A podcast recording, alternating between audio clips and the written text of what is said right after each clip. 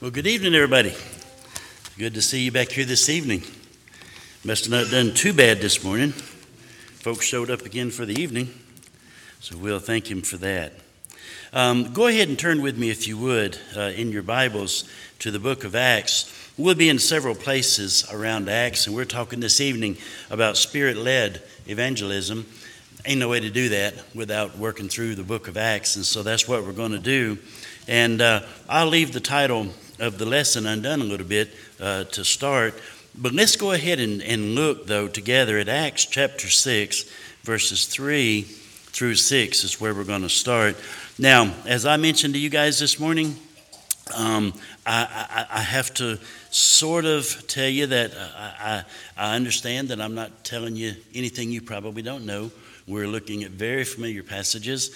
Um, don't know that I have a great deal of wisdom, um, but I do want to remind you about some things. And, you know, we, we're like that. We're human. We forget things and we grow comfortable with things and comfortable more so than we should. And so sometimes it's good to just be reminded. And so think of this as a reminder. Uh, beginning, but though, at uh, verse 3 in Acts chapter 6, therefore, brethren, Seek out from among you seven men of good reputation, full of the Holy Spirit and wisdom, whom we may appoint over this business.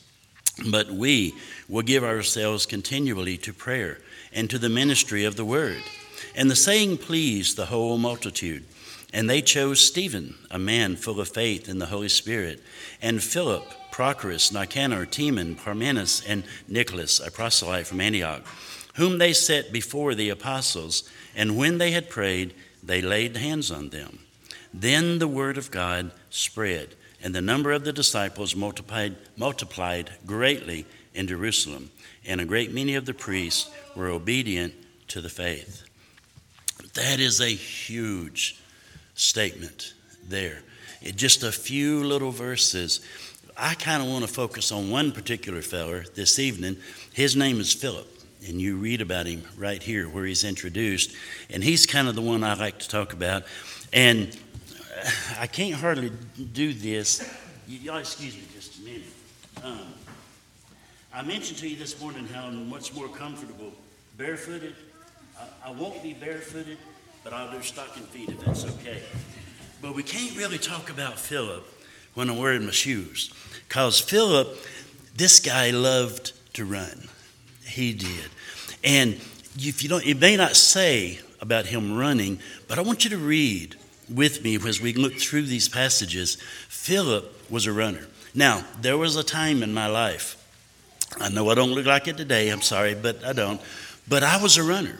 I've got t-shirts at home to prove it. I, I ran 10Ks, I ran 15Ks, I ran 5Ks, and, and I never was no lightning time, but I, I finished the race, you know, um, and, and I would run the whole time. You know, you got some people, they'll, they'll run a little bit when the cameras are on, and then the cameras are off, and they're walking, you know, walking fast, but they're walking, and then they run a little more when they get close to the end. You know, I wasn't like that. I'm running the whole time.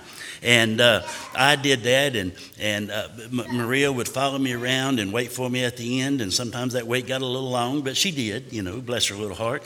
And uh, we would do that. And uh, but I, I, and and uh, there again, I, I, know I don't look like it. Well, maybe I do look like that. At one time, I was a pugilist. Now, some of you know what a pugilist is, but um, I used to fight. Um, I was an amateur boxer. Um, actually, I was training for the 1980 Olympics, but then Jimmy Carter messed us up and we didn't get to go, and so didn't get to do that in the level that I wanted. But uh, but I, I, understand running and I understand training and this sort of thing, and and uh, uh, it, it's just it's just always been a fun part of my life. Uh, actually, I did it too much and I ruined my, my, knees. So now, if I don't run on a bicycle, I don't run. Uh, my old legs can't take it anymore. And uh, but I, I, I do love bicycling. But Philip loved to run. Look here with me. and where it says in Acts 8 4, therefore those who were scattered went everywhere, preaching the word. Then Philip went down to the city of Samaria and preached Christ to them. And the multitudes, with one accord, heeded the things spoken by Philip, and hearing and seeing the miracles which he did. For unclean spirits, crying out, with a loud voice came out of many who were possessed, and many who were paralyzed and lame were healed, and there was great joy in that city. Philip goes down. Did he walk down? I don't think so. I think he ran, and you'll see why in a little bit. It's interesting when God spoke, Philip answered, and we need to be the same way. Too often, you and I, we reason things out, and boy, are we good at reasoning. You know, we do the philosophical thing like we were talking about this morning, and we we can get out of a lot of stuff, and you know that's for somebody else, and you know it's not convenient, and I got to do this, and I we just do other stuff. But Philip, when God called, he answered, and I love that about him. And we have to ask ourselves, he okay, if he say he didn't run, I think he ran. That's kind of why the name I titled this particular sermon, Run, Philip, Run. He was always on the move. But you have to ask your question. When you look at the life of a man like Philip, what does God have for me there? You know, remember we were talking about this morning Samaria? how Samaria was not a real favorite area for the Jews to go, and how they didn't really want to be there. And, you know, Jesus kind of started his ministry in Samaria, which is interesting. If you read your Bible through in a, with a timeline sort of a thing, you find that. And it was interesting, but, you know, his own disciples didn't know exactly why Jesus wanted to start there, but he did. And he preached Christ to them, and they received Christ openly and welcomed him. And Philip was about to experience another blessing there in the, in the city, uh, in the area there around Samaria. Well, I like to say that Philip runs to Samaria. He ran for Jesus and he ran for mankind. You know, a lot of times I would run. I would run for health. I would run for conditioning. I would run for a T-shirt or whatever. Of course, I had y'all know had to buy that shirt, right? But you, but you run. You got the privilege to wear that shirt. And but Philip was running for Jesus and for mankind. Philip was obviously of those who were scattered. We know that. You know, Saul and the Jewish leaders, with the assistance of the Roman government, they were wreaking havoc among the new believers in Christ when all this was going on. The church had been comfortable in their new faith. They were beginning to learn the real gospel of Jesus Christ. It's not an easy believism. And I don't know how many people um, like us really appreciate that. But these Jews who were coming to Christ, these Samaritans especially, but even the Jews, it was difficult for them to receive Christ. This was new. They thought they had it. They were God's children. And they, they are. You can't argue that. Read the scripture, you find out they are. But there's going to be requirements upon them, and more so. And many Jews lived with the expectation that they were going to suffer in life because they were Jews, because they were Jesus' children, because they were uh, God's children. They were going to suffer in life, and they they were uh, more studious about many things that they did than the people around them. And you know, we were talking a little bit in Sunday school this morning, uh, looking at the life of Samson. Why did he do such stupid things? Well, he was a man and he was he was following his manly desires and his manly instincts and he was doing this he didn't follow God as he should have. And just, but I think about a man like Samson and I think, oh my goodness, what could he have been had he really been? Now, and you, you, you can't, I can't kick him. Okay, I'd like to sometimes, but you can't. I mean, he's listed in the Hebrews Hall of Faith. Ricky's name ain't in there, you know. But here's Samson in the Hebrews Hall of Faith. So I mean, he was he did great things. But imagine what he could have been had he been a man of God. And it's just, it's incredible to think about that. Well, there, we don't want to get too comfortable in our believism. They were beginning to learn the real gospel of Jesus Christ. And then for most folks, it's Christianity tends to be a rough and rugged road. But even through this setback, Philip goes to Samaria and, pray, and preaches Jesus Christ. You know, for us to go and share Christ with a neighbor, okay, there's a little bit of awkwardness many times. And, you know, how do you bring Christ into a conversation when you're standing in a pile of leaves and stuff like this? But it's possible. We need to be thinking about those things, but we often don't. Well, just imagine if we were being persecuted. Um, I, have been, I was talking to Brother Elam on the way um, over this evening. Um, I have actually had the privilege to be and sit down and hold the hands of men and women who were caught up in the persecutions in India. Um, some of them barely escaped. I mean, they had to live in jungles when this thing started. Um, and they would be there until they could hide out and find a way out. One, just a real quick little story. This guy, um, him and his wife and his, um, he, his wife and two children, one boy, one girl, they were supposed to be in that church that was burned in 2008 there in Phulbani.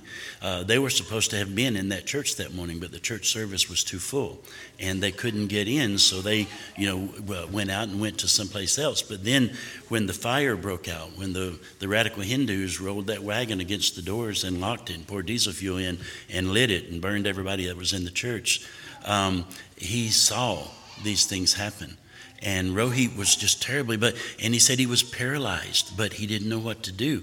So him and his daughter, his da- his wife and daughter ran one way, and Rohit and his son ran another, and they both hid out in the jungle. And his wife had made it back uh, onto a train to Bhubaneswar to a safer place where they were. He and his son were stuck in the jungle, and he waited and he prayed, and they were just eating roots and leaves and things like that uh, while they were there in the jungle. But then um, he uh, uh, just said, You know, I've got to get on this train. So a few days later, he makes his way to the train station when the train's supposed to be there. And as he's walking in the open spaces getting to the train, he was spotted. And people knew he was a Christian pastor.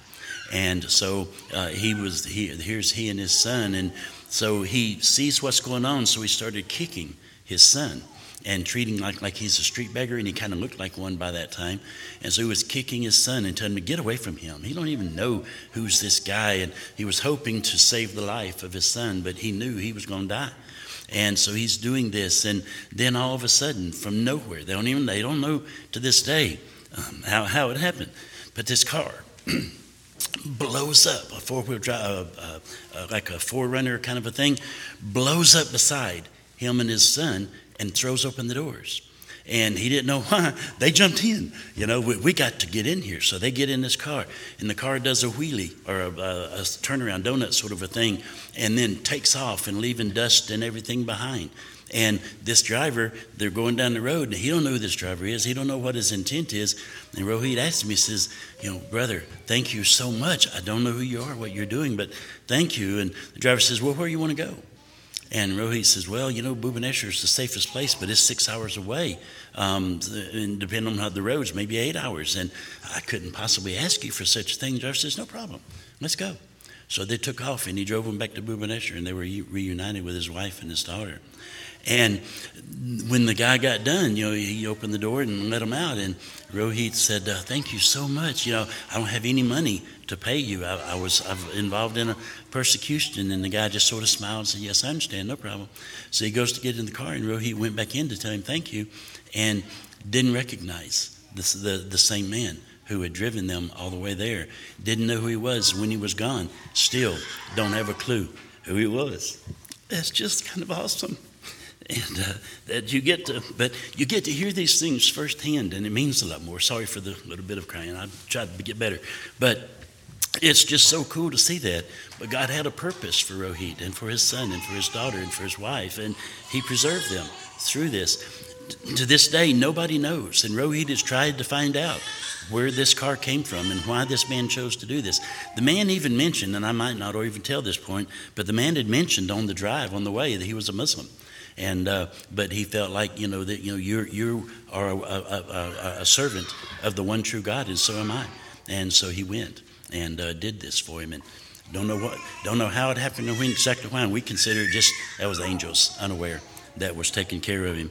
Well, but imagine you're going through this kind of persecution, and God says, okay. Even in the midst of this persecution, I want you to run down to Samaria and talk to some folks down there. And you're thinking, uh, Lord, we got into trouble every time we opened our mouths about this stuff. Why don't I just get along and blend in and, you know, life will be good? And God said, No, no, no. You're going to do this. So Philip goes and he runs down to Samaria and he gets there. And then he's obviously, uh, well, he's there with those that have been scattered. And, and uh, you know, a lot of, uh, um, it had become somewhat easy for Jews to live in their Jewism, Jew- Jewishness um, there. And uh, they knew how to do it. They knew how to offer sacrifices. They knew how to go to the appointed festivals and do the things they were supposed to do. But they also knew that there really was no salvation in that. And of course, the Samaritans thought that, well, you know, they, they worship differently than the Jews. And Jesus had straightened out a lot of that, but he didn't give them all the entire story and picture when he was there. And uh, so they're learning and they're getting together. And so Philip goes to explain Jesus better. So he goes to Samaria and he preaches Jesus Christ. And the joy that came from the peace and the mercy and the grace of God.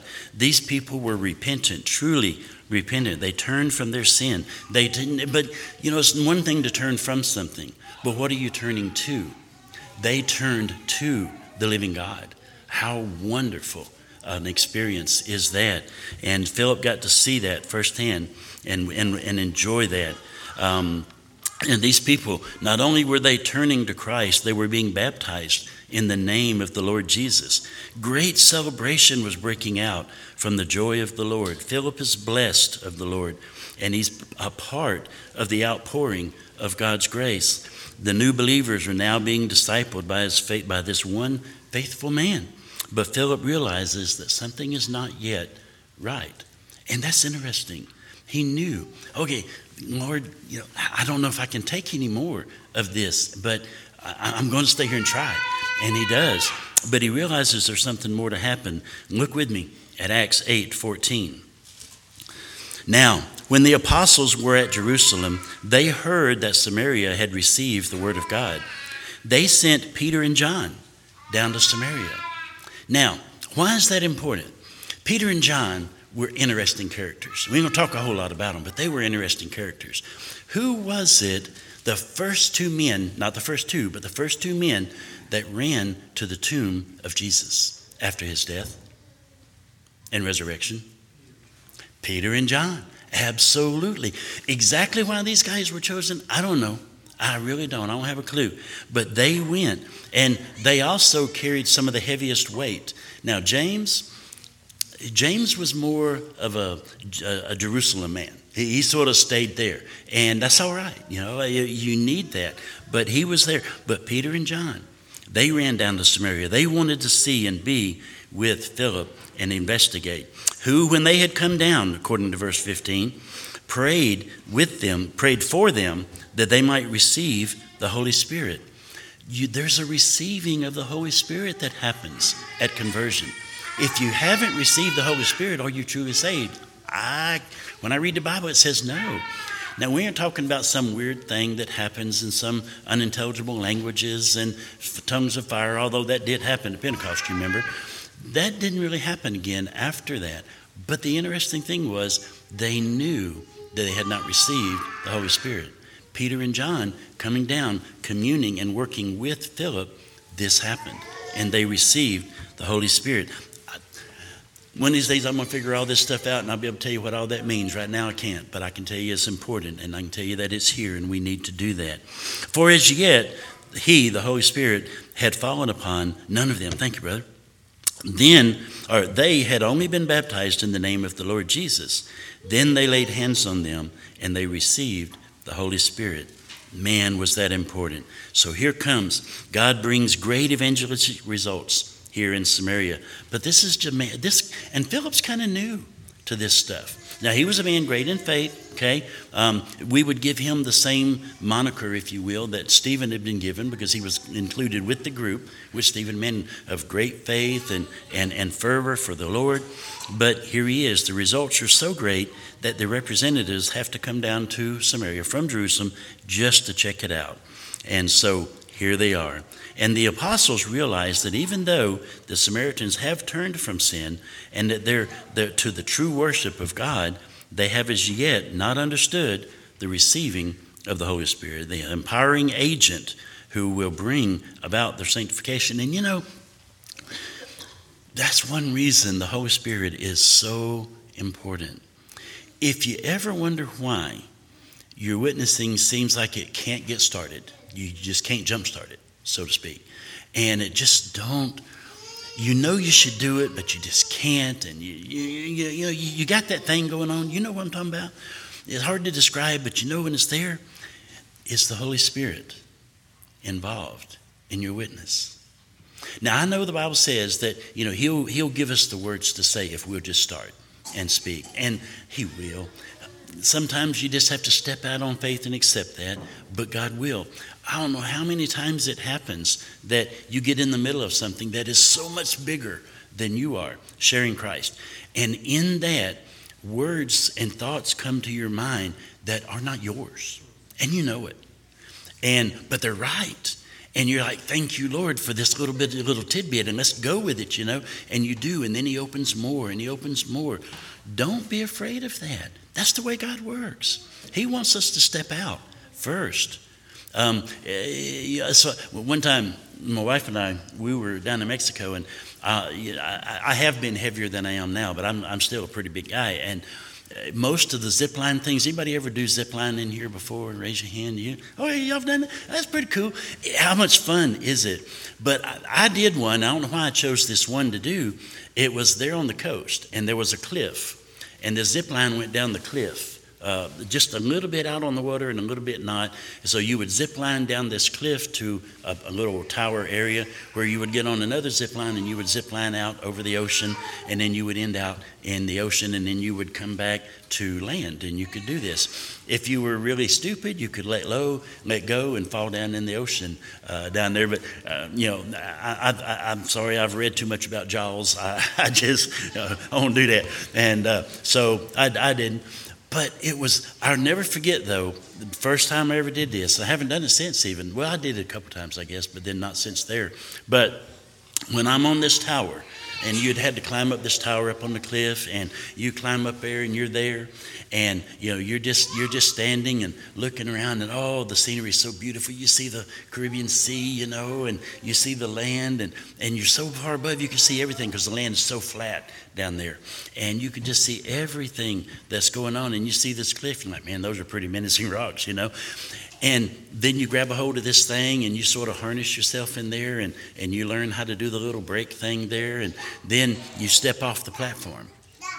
But when you step off that platform, there ain't nothing above you. If there's something above me I can grab a hold to, that's cool. I'm good.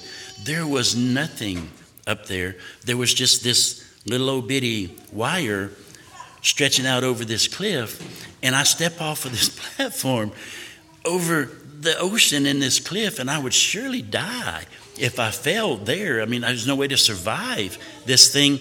And, and, and you know, that, that, that little cable trolley handle thing that you hang on to riding over, it ain't really fastened. It's just your weight that holds it on there. And I'm thinking to myself, Ricky, as I'm jumping, or not jumping, but as I'm stepping off of this platform, I'm thinking, Ricky, you are leaving a perfectly good platform that's sturdy and it's safe. Why are you stepping out into the air? But you know, that's kind of what God wants us to do with when we're sharing Christ. You step out into things that you know that you are not equipped for this. You got no wings, I don't have no fins.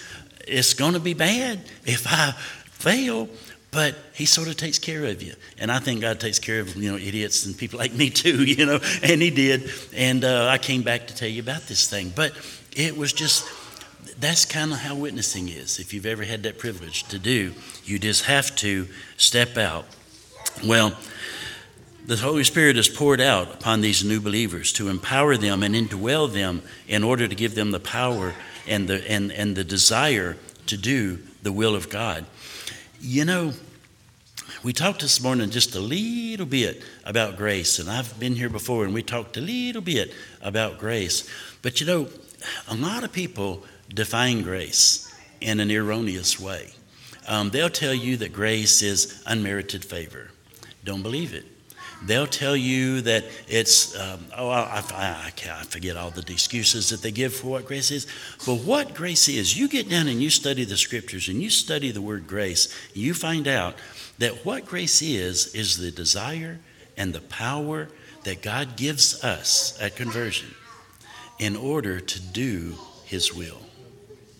You want to know how to live like a Christian, you cannot do it without grace. God has to give you the desire. We're talking about Samson. if you don't have the desire to follow God, you're going to follow the world. There's only two choices in life. You're going to do one or the other. So if we don't have that desire that God gives us to follow Him, you can't do it. It's just there's too much temptation. We can't we can't deal with it. Um, and not only does He give us the desire to do it, He gives us the power to do it. The resurrection power that raised Jesus Christ from the dead and brought Him back to life is the power God gives us to live the Christian life. Why aren't we doing it more? Ain't no reason why not. We've been equipped, we have the tools. Do it and do what God tells us to do. And man, you know, I, I don't know if I've ever told you this. I've got a, I love to tell the eagle story. I've got a little thing that I talk about eagles, but you know, eagles are interesting birds. And, you know, there are people, eh, when you know I'm equating eagles with Christians, okay? And, but there are Christians who have, are not following the word.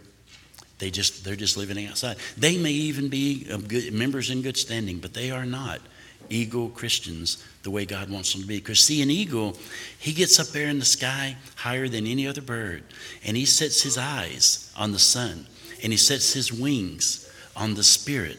That we would say the Spirit of God, but he's setting, he's operating off of the power of another, and he's looking to God.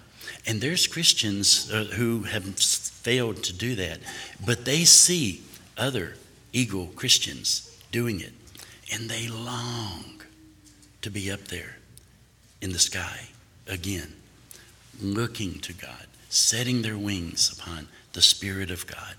That's how we get involved and do mission work. That's all it is. Ain't nothing special. You know, that's the crazy thing. You get involved and it's like, dude, how did I get here? And you're like, I don't know, but I love it and I don't want to leave. And you stay and you just want to do it more. And the more you do, the more you want to do. That's the way these things work. Well, we ask sometimes, what is fallen upon these Samaritan believers? I can give you a whole litany. I've done a considerable amount of well, I ain't going to give you all these references. You don't have time to write them all down. But you go from Matthew 3.11 all the way to Titus 3.5, and there is an amazing assortment of Bible verses relating to the Spirit of God that has fallen upon these people. You can look in Matthew 3.11. You can look in Matthew 20. You, let's throw out some of these that you know. Um, Matthew 28, 18 through 20. How many people don't know the Great Commission? But you know, Jesus wasn't just saying words, he was giving a commission. That's what we are to be about. That's who we are. It's not just what we do, it's who you are. That's the difference. That's why it works. You can do a lot of things, but it's who you are.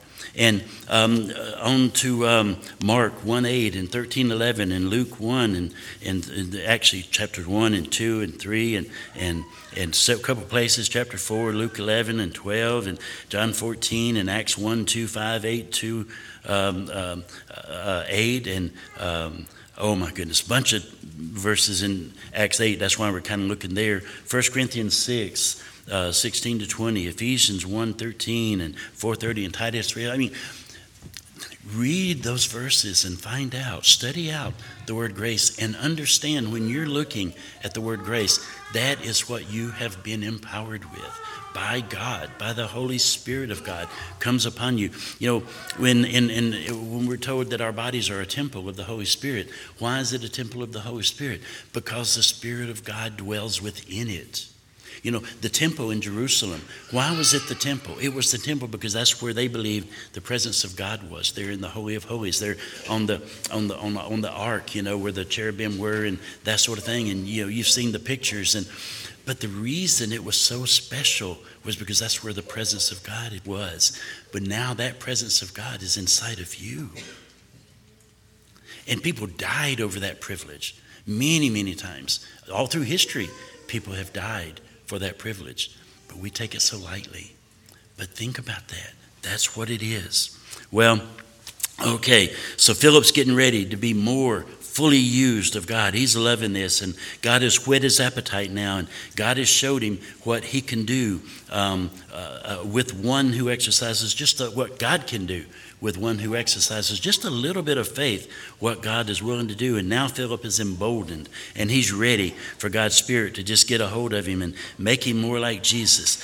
You know, and he sort of lets the Holy Ghost revival just keep on rolling. And he's loving life. And, you know, oftentimes I'll run. Since my stroke, I don't run so much anymore um, uh, in front of people because sometimes I fall. So I won't do that. But I like to run. That's why I go barefooted because I can run better barefooted, you know. And, uh, but we want to let this Holy Ghost revival keep on going. But you remember, Philip is a man who runs. And this thing is going, and now Peter and John are there, and they've got good things happening, and God's got other plans for Philip. Look here with me in Acts chapter 8, verse 26. Now an angel of the Lord spoke to Philip, saying, Arise and go toward the south, along the road which goes down from Jerusalem to Gaza. This is desert. So he arose and went, and behold, a man of Ethiopia, a eunuch of great authority under Candace, the queen of the Ethiopians, who had charge of all her treasury, and had come to Jerusalem to worship, was returning and sitting in his chariot. He was reading the uh, Isaiah, the prophet. Oh my stars! Any better book in the Bible to read? Man! And then the Spirit said to Philip, "Go near and overtake this chariot." Now I don't know about you. Chariots don't move like an old plug mule. Chariots move. Generally, horses pull chariots. Horses have a, a little more of a gait than uh, mules. I'm not a farm man, but I know even I know that. And so we got this chariot. And now this guy is also in desert. Now you don't want to overdo the horses there, but these, you don't want to stay too long in the desert either. So here's this guy, rich man in this chariot. They're going through this desert, and God says, Philip, go and overtake that chariot. You know what overtake means? Catch up with him, stay with him. And so Philip's, what does he do? He says, Lord, I, I'm tired. I've made this trip from Samaria down to Gaza. What do you think, man? You know, I'm, I'm and Lord says, go. And Philip says, yes, sir. And he jumps on and he's running. He's running up here. He gets beside that chariot, and let me catch up with where we're at. And then, and uh, so Philip ran to him and heard him reading the prophet Isaiah, and he says, "Do you understand what you're reading?" Now, what a question to ask the man. The man's reading, and you ask him, "Do you understand what you're reading?" Now that says a lot. Number one, Philip had heard these words before.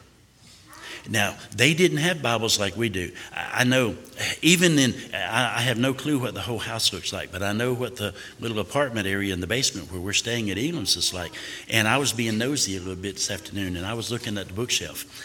And there's one section there that there must be seven or eight different versions of the Bible sitting there on the shelf. And some of them just, you know, commentaries and things, but there's like eight of them out of all this library.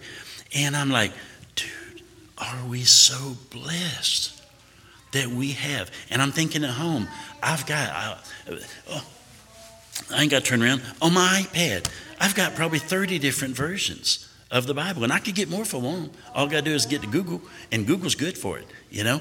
And I can find how blessed are we to have the scriptures in our language. And if, you, if that particular version of English don't suit you, get another one. You know, it's not hard. And if it's a little hard to understand, read a paraphrase for a while and then go back to the literal translation and see what it means. We have so much benefit. And we go through so much to get Bibles into India, to in the language of the people, of the ones that can read. It's a very highly illiterate, regardless of what the um, news people would tell you. It's a highly illiterate society, and but and in India, it's, it's so interesting. I'll never forget one time. We were living there in 2015, my wife and my daughter and I. And we, our driver and translator we had um, was going to take us down from Odisha state in India, where, like in India, on the left hand side, there's sort of the armpit of the country there on the left side, about middle ways down. That's where we lived, in the armpit, you know. And there was another state down below called Andhra Pradesh. And we had three children's homes down in Andhra Pradesh that I had, uh, I had you know, uh, petitioned the board, and the board said yes. So we were going to uh, uh, set up three new children's homes down in Andhra Pradesh.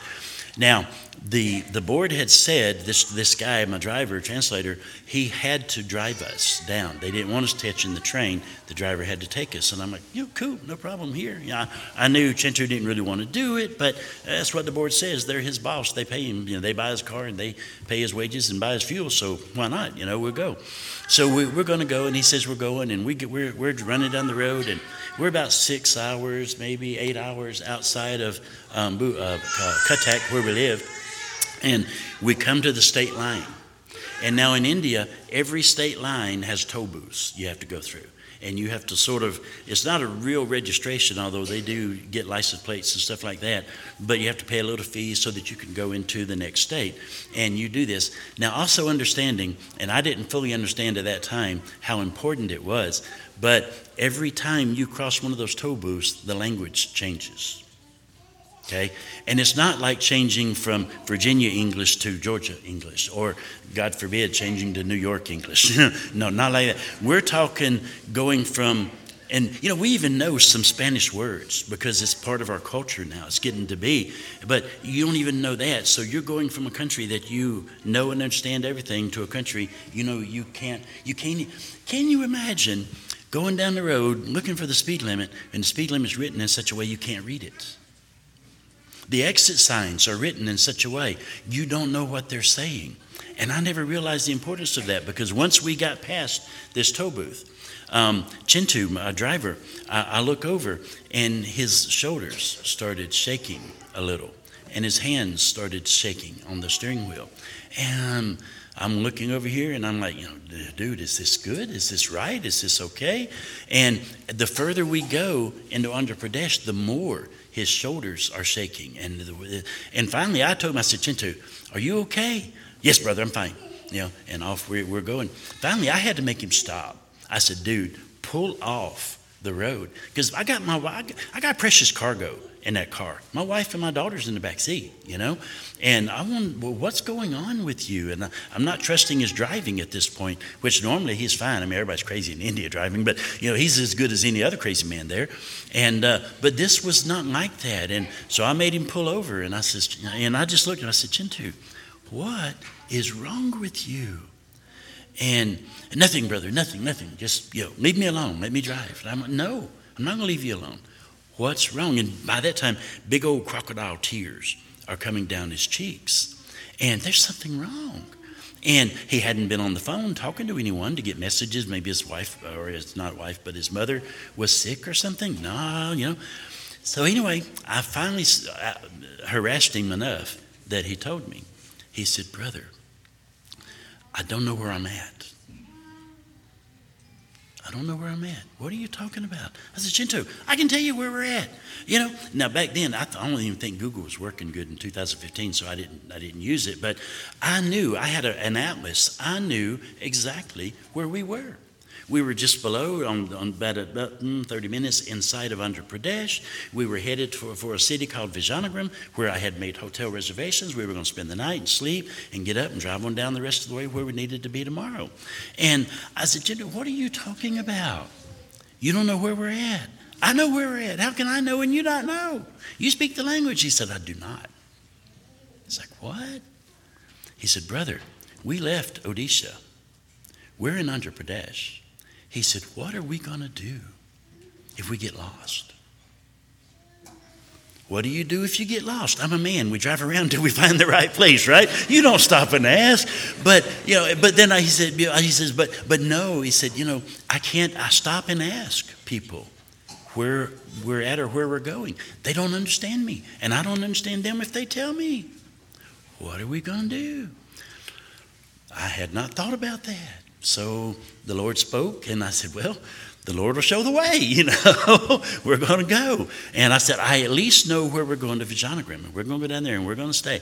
And then we'll be on the way. And I said, and Chintu, I said, if you get me close, all you have to do is get me close to, we were going first to um, um, um, uh, the Kalkennada area, um, and, and area uh, was where we were going, was the actual name of the city. And uh, I said, if you get me anywhere within 12, 15 miles of Woolapali, I can take you where we're going. I know where we are. So, you know, that appeased him just a little bit. He stopped crying and we went on down the road. But I never thought about how difficult it is not speaking the language. And it can be. Well, that's kind of what's going on here. So let me pick up. Um, um, and um, oh, okay. And then so the man says, and he said, "How?" Uh, the, the, the eunuch answers Philip says, "How can I understand unless someone guides me?" And he asked Philip to come up and sit with him. The place in the scripture which he read was this: He was led as a sheep to the slaughter, and as a lamb before its shearer is silent, so he opened not his mouth. In his humiliation, his justice was taken away. And who will declare his generation? For his life is taken away, um, or excuse me, his life is taken from the earth. Where's that from? You know it. Where's that from? Come on, somebody say it. Isaiah 53. Thank you. Is there a better passage in the Bible to talk about? And what was better, Philip didn't bring this up. The Ethiopian eunuch brought it up.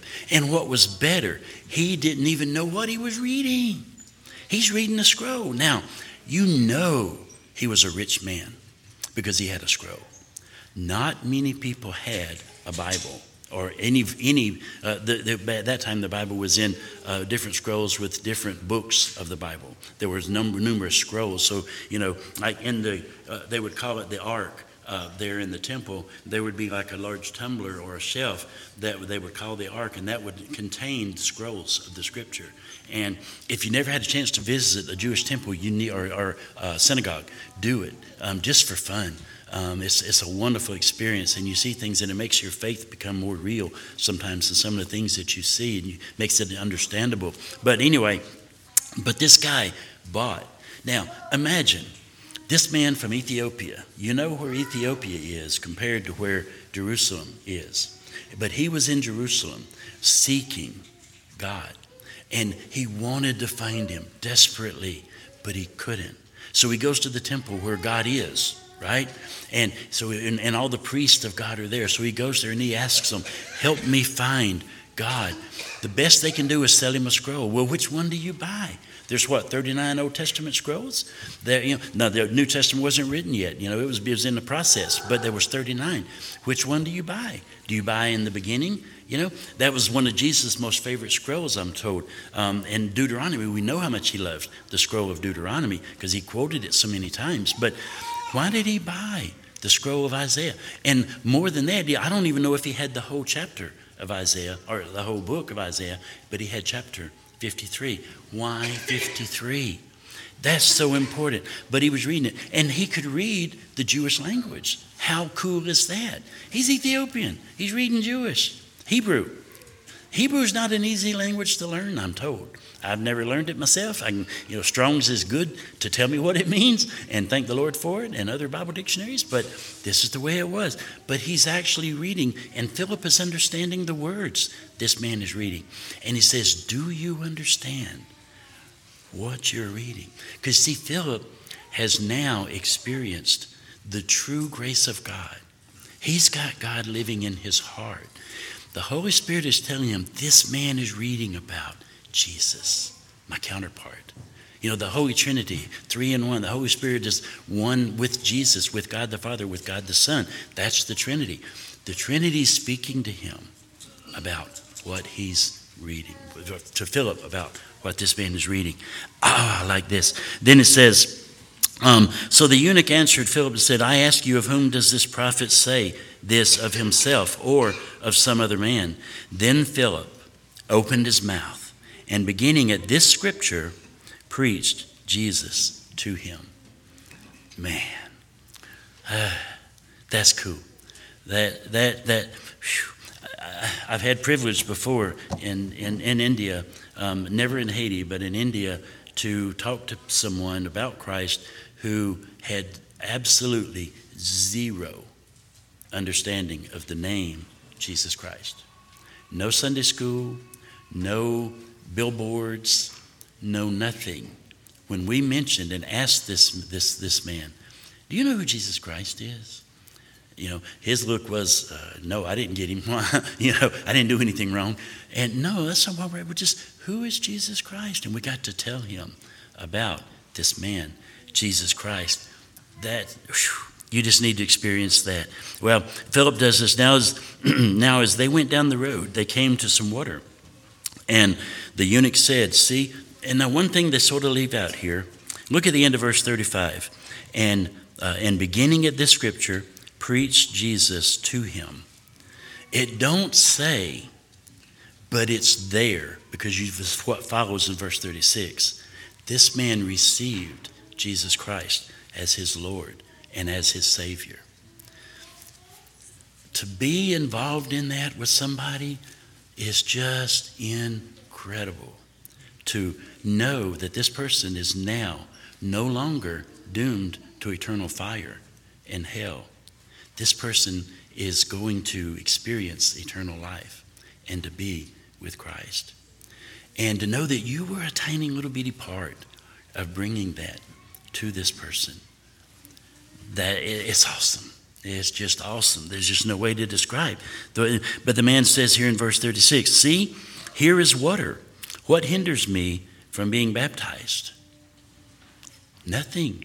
You've received Christ.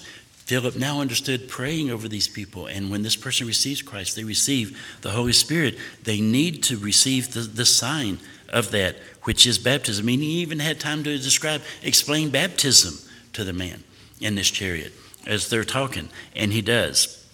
And and Philip says, "You, um, uh, uh, if you believe with your heart, you may."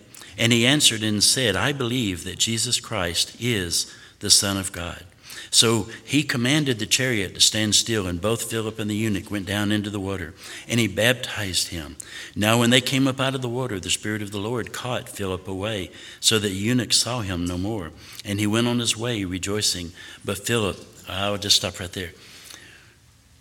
That's revival. It wasn't on a large scale, but it was tremendous. And I'm like, you know, this, you can't really prove this in history um, it's not proven in Scripture, but a lot of people believe this man carried Jesus Christ back down to Ethiopia, and that's how the gospel began down there and to be spread among people. And it's one of the most Christian nations in the world now, there in those areas. And uh, Muslim, um, uh, Islam is making a large impact uh, nowadays, like it is all over the world. But Christianity is still very, very strong, and we love that. And, and, and what a privilege is that. But Philip, you know, even this baptizing thing is so cool. Now, myself not being, I really, maybe, I'll just say it. Um, I really don't believe you must be ordained to baptize somebody. I think a father could baptize a son or a daughter or a wife or something. But I also believe that we're part of a church, and the church structure needs to be honored and, and appreciated. And so we do that. Like, so when I'm in India and we get to preach in a lot of different places and, and stuff, and we do, um, when it's time for baptisms, um, and you don't, you never preach Christ to someone. Uh, here they did, but this is a little different situation. But in India we don't, and in the U.S. we don't. We have a little bit of time of instruction. You know how we do that before the baptism takes place. But they they they will oftentimes we arrange these trips, and they know I'm coming, and so they will hold off on the baptisms till we get there. And then they want us to take part in the baptisms and do. And that's so cool. But I found out in 2015, you got to be very, very, very careful about that. In India, there's a freedom of religion law, but it's also, you have to know Indian law enough to know, and, and justice the way there. Every single local magistrate in the country is backed up, backed up by the full weight of the government of India. So whatever he decides is law. Okay, so and there's also even though there's freedom of religion, there's also an anti-conversion law.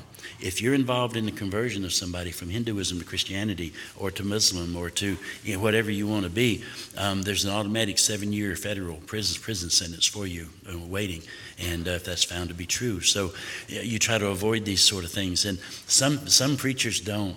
Uh, but there was a time I used to be on Facebook a lot, and I would post a lot of pictures because it was so exciting to me to be a part of some of these things. But in 2015, I was going through a police interrogation there, and they were trying to prove that I'd done a lot of bad things, and I didn't do it. And this was going, but in the process of trying to prove this, the police magistrate, uh, their chief, he showed me, not on my computer, on his, my Facebook page. I don't even, I didn't even know how he knew my name until I got to his office, and then he didn't do any searching. He had this stuff. He showed me pictures on my Facebook, and there were baptisms taking place. And he said, "See here, you've been involved in conversions, and you know, basically your goose is cooked." And I just said a little one of them little little quick prayers like Nehemiah did, you know. And I said one of them little quick prayers. I said, "Lord, you got to get me out of this mess." And I happened, and I looked through the pictures with him. Not one person who was in the water there was my hand on them. Not one. I said, Now, sir, you notice that I'm here on, this, on, the, on the bank, and they're walking down in the river here, or the canal. And I said, I was not there. You see them going underwater. And I said, Number one, you need to understand no man can convert anybody to Christianity. That's only through the work of the Holy Spirit of God. That's the way it happens. And he sort of let me get away with that. He was a radical Hindu, but he let me get away with that. And then I told him, I said, but I'm not, I'm not involved. I helped them into the water, and I helped them back when they were wet. But I said, I did not do the baptism. I said, You do what your Indian people, what you have to do, which for them it wasn't illegal to do it, but it would have been for me if I got involved in it. So I said, You do what you have to do, but I'm not guilty of what you're saying. I said, You show me one picture when I'm pushing someone under the water or allowing them under the water, and I'll accept my fate. And he said, Well, I, I can't do that. I said, Yes, sir, you can't do that because that's the work of God. I allow these local pastors to do it. I said, Yeah, maybe I was preaching there, but that pastor's preached every Sunday. I just got the privilege to be here today. Big deal, you know?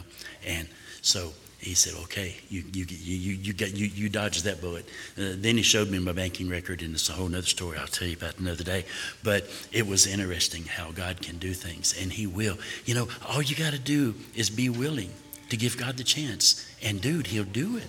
He'll show you. He'll give you what to say. And it'll always be, I promise you. I learned this from Lloyd Hartzler years ago. Uh, many of you knew and remember him. And he, what a man he was. But I learned you do not have to be angry when you answer. Uh, the, when the Bible says a soft answer turns away wrath, it's true. I promise you, I have lived it over and over and over and over.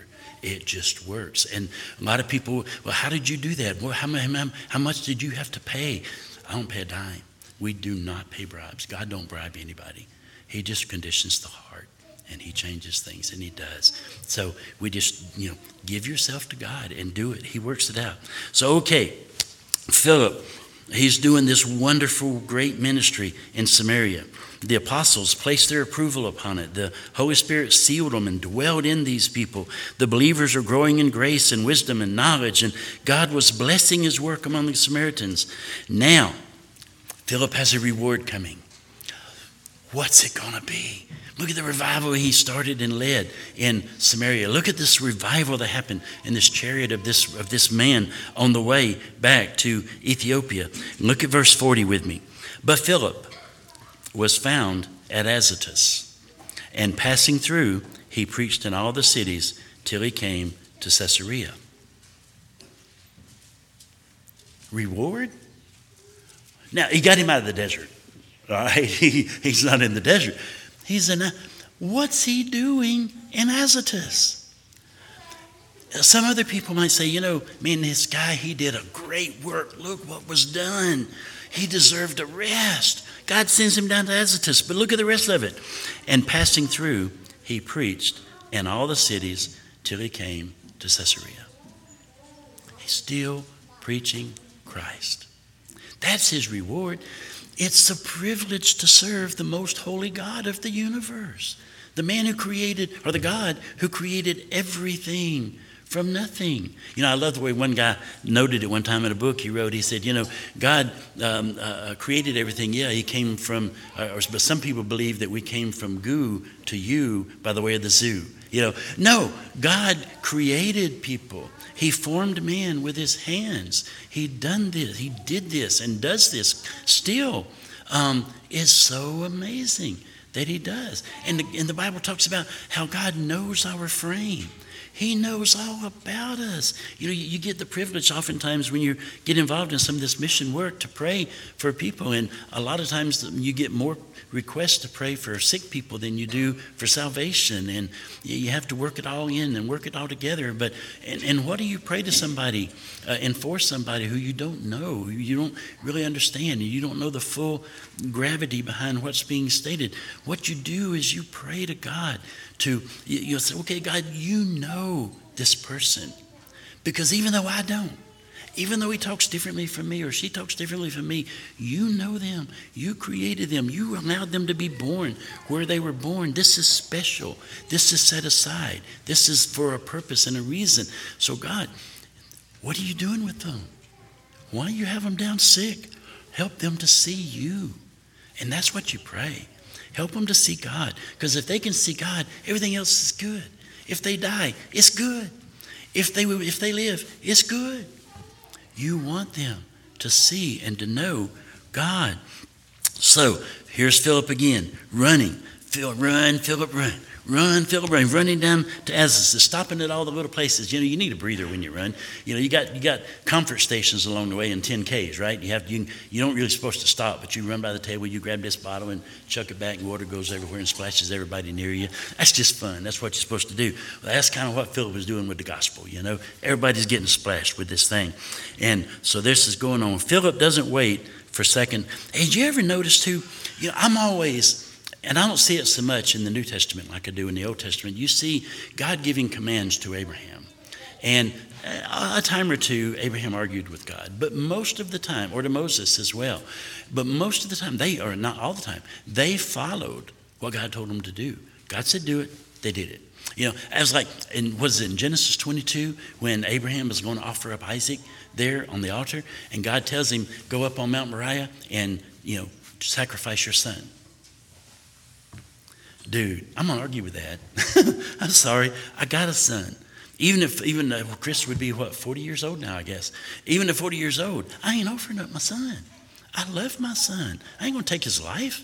What do you, what do you mean offer up my son? Me and God's to have a long conversation about that if he was to give me such an instruction. Besides that, Chris is faster than I am. I may not be able to catch him, you know. And so, how, how's this to come about? Abraham, he never questioned God. He did it. God said it. He did it. That settled it. It was good.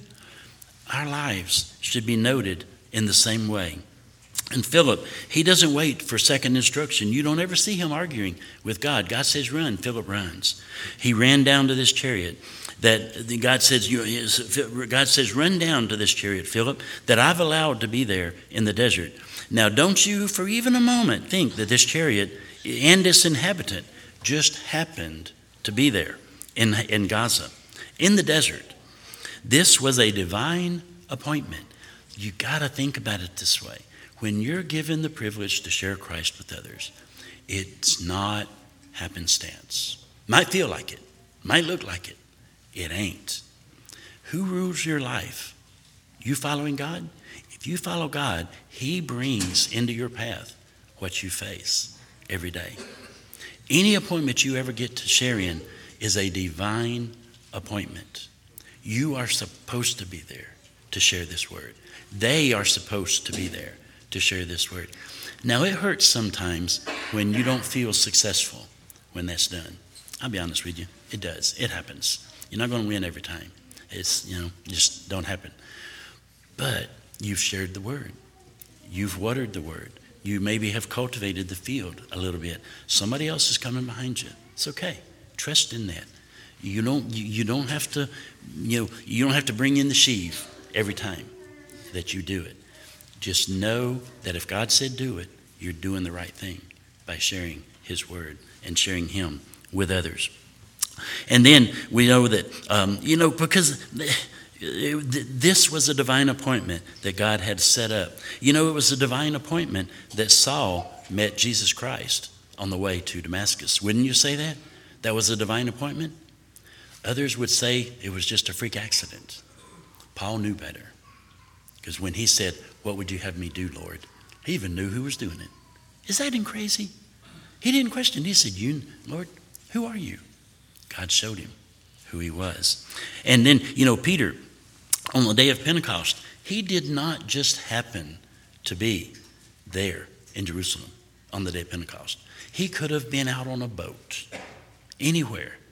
But God told him that day, You be here on, at, on Pentecost. And he was. And what did he experience? Once in a lifetime. But it happened. You know, you and I, we need to be looking for these things. Um, and, you know, Jesus didn't just happen to be in Bethany four days after Lazarus' death. That was intentional. You ever think about that? Don't that seem mean for Jesus to let Mary and Martha suffer like they did and the other friends? You ever think, boy, Jesus, you're a little heartless on this thing. But he brought him back to life. Now, I don't know that was good. I've lived this life and I'm still involved in it. Sometimes I think it'd be better if I could just check out, you know, so like Paul said, you know, to be absent from the body is be present with the Lord. And how much better is that? But I know he's not done yet because I'm still here. That's why, you know? But wouldn't it be cool if you knew that this is divinely appointed just for you? Paul didn't just happen to be in a Roman prison awaiting death in 2 Timothy. God arranged that. Wherever we find ourselves, day or night, is a divine appointment arranged by a loving Heavenly Father for the betterment of His child. And it's not always a completion. That's where we struggle sometimes. We want to see, we want to experience the thing and then it be over. But we're still living. It ain't over. There's more. But the cool thing is, if you embrace it, God has so much more for you. And He broadens the, the experience and it gives you so many more privileges. And it gives you rest, He gives you time. He'll find a way.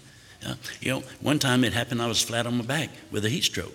Couldn't move, literally, two weeks. Could not get off the couch. But God gave me two weeks of rest. and it was good for me. And I learned during that. But it was interesting, too. I was able to read Martyr's Mirror during that time. Believe it or not, the whole book. You got it the whole book. And I even read Foxe's Book of Martyrs after it because some of the accounts were a little different and I wanted to see what the differences were. That all happened in two weeks. But if you can't go nowhere else and do nothing else, what you to do? You know? So I was reading and it was fun. Well, well, Philip joins himself to this chariot as instructed by God. The man in the chariot is a man of high value. We've talked about that. He's a seeker of the true God. We've talked about that. He's in the possession of a scroll and he's quite wealthy. He's a personal servant or officer of the queen of Ethiopia. Her wealth was his blessing. He was of, of a good situation in life. He was allowed to pursue his heart. And, the, and isn't that interesting, too? He had the queen of Ethiopia, Candace, she gave this man an open door. You know they had false gods down there in Ethiopia. You do know that, right?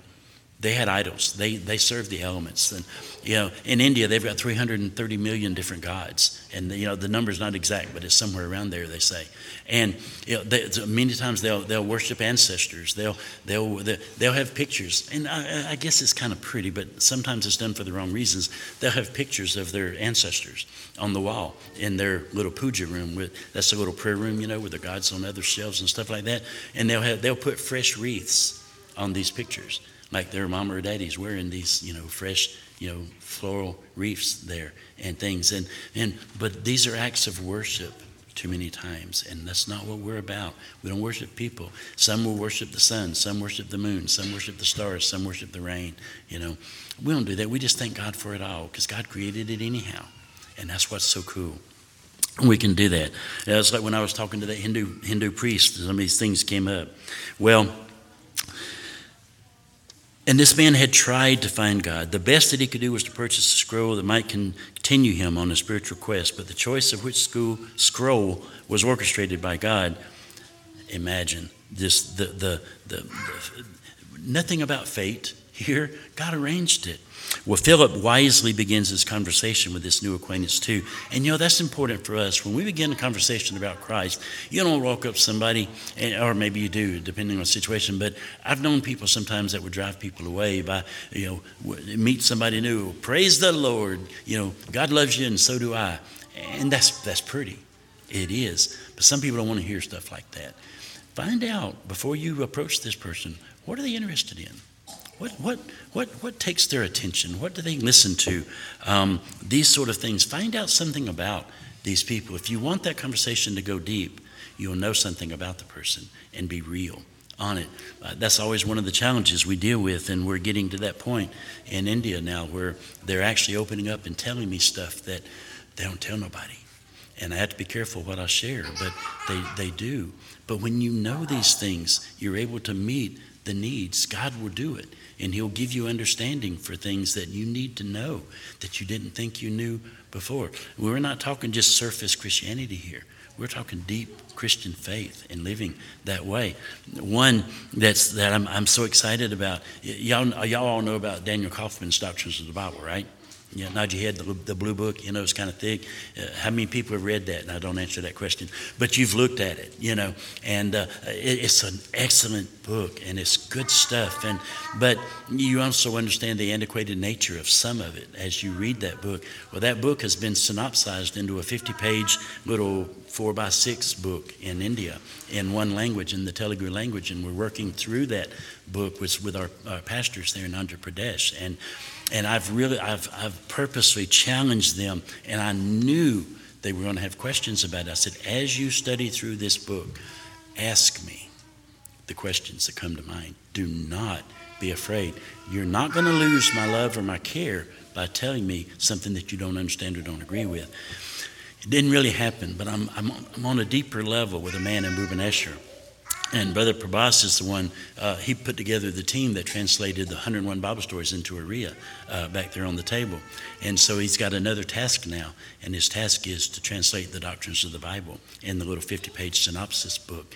And I'm so excited. Everyone that's listed in that big, thick book is in this little book. It's just on a smaller scale, okay?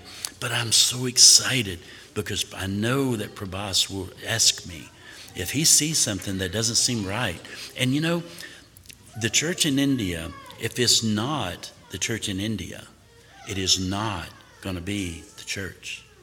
You cannot take an American church and expect it to work. It ain't going to happen. They're different people. It's got to be Indian. And Prabhas is going to help me do that in the Oriya language where they've never had these, these things to look at or read before. They've just barely got a Bible.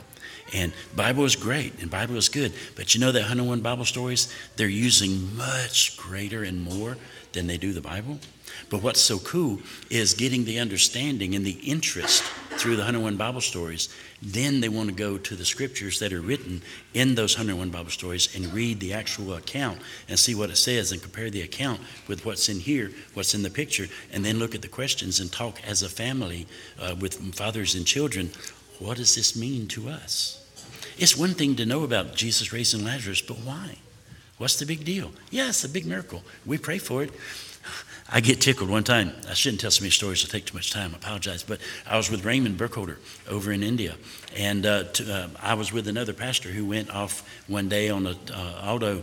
We spent like 12 hours or so out preaching at villages that day. Raymond and another pastor stayed in the uh, primary city where we were. And during this day, um, an old man, I mean, an ancient man, um, had died. And they brought Raymond to this man. He's still, his body is still there in the flowers and the stuff. You know how they do. It's got to be done quick, but they do it. They've got this man sitting in a chair. Um, his his body, uh, or laying. No, he wasn't sitting here. He was laying down. They've gotten there, and, and I don't know how he did it, but Raymond's got pictures of it. They had Raymond pray over the dead man. They honestly believed God should answer that prayer. This dead man's going to be raised to life. It didn't happen, but Raymond prayed. He was faithful to do what God left for him to do. He doubted, you know, he, and he told me, he said, Ricky, I really didn't. I wanted to believe it. I, you know, but this man was dead. He was cold. You know, he wasn't just dead. And uh, but they thought that, you know, if Raymond prays over this man, he might raise to life again. And he had lived a full life. I mean, he was an old man, and it was his time. But uh, you know, but things like that happen. But we, you got to be prepared for that. Well, let me catch up where I'm at because I'm out of time. Um, Philip wisely begins this conversation with this new acquaintance by beginning with a question. Philip surely knew what he needed to say. He had already preached Jesus Christ to the Samaritans. and that with great success. He had the gospel preaching down pat, right? No. He had learned a much more valuable lesson. However, he had learned to listen to the Spirit of God. That's what you and I have to do. That's why Philip prayed to God when he was preaching to this man. Obey the Spirit, allow the Spirit to speak for him. This is why Philip noticed the activities of this high ranking man. This seeker was diligently seeking truth and peace of heart. He was reading the scroll of Isaiah. He was reading chapter 53. He, was this was not just an act of faith. Sir, do you understand what you are reading? The Ethiopian man ready to begin was now ready to begin his journey. He, but you, you ever, son, you ever think about something else? This is important too. This man, this grand man, this rich man, this man who owned the scroll of Isaiah, had personal contact with the with the, the, the, the, queen of Ethiopia. This man became humble in spirit. When Philip asked him, what was the normal answer? Oh, of course. Don't you know who I am? Of course I know what I'm reading. Yeah. Huh. What would Philip have said? Have a nice day. He wouldn't have met Christ. The man humbled himself in the, in the, in the face of Philip, shared with him, No, sir, I really don't. Do you know? And Philip had the answers.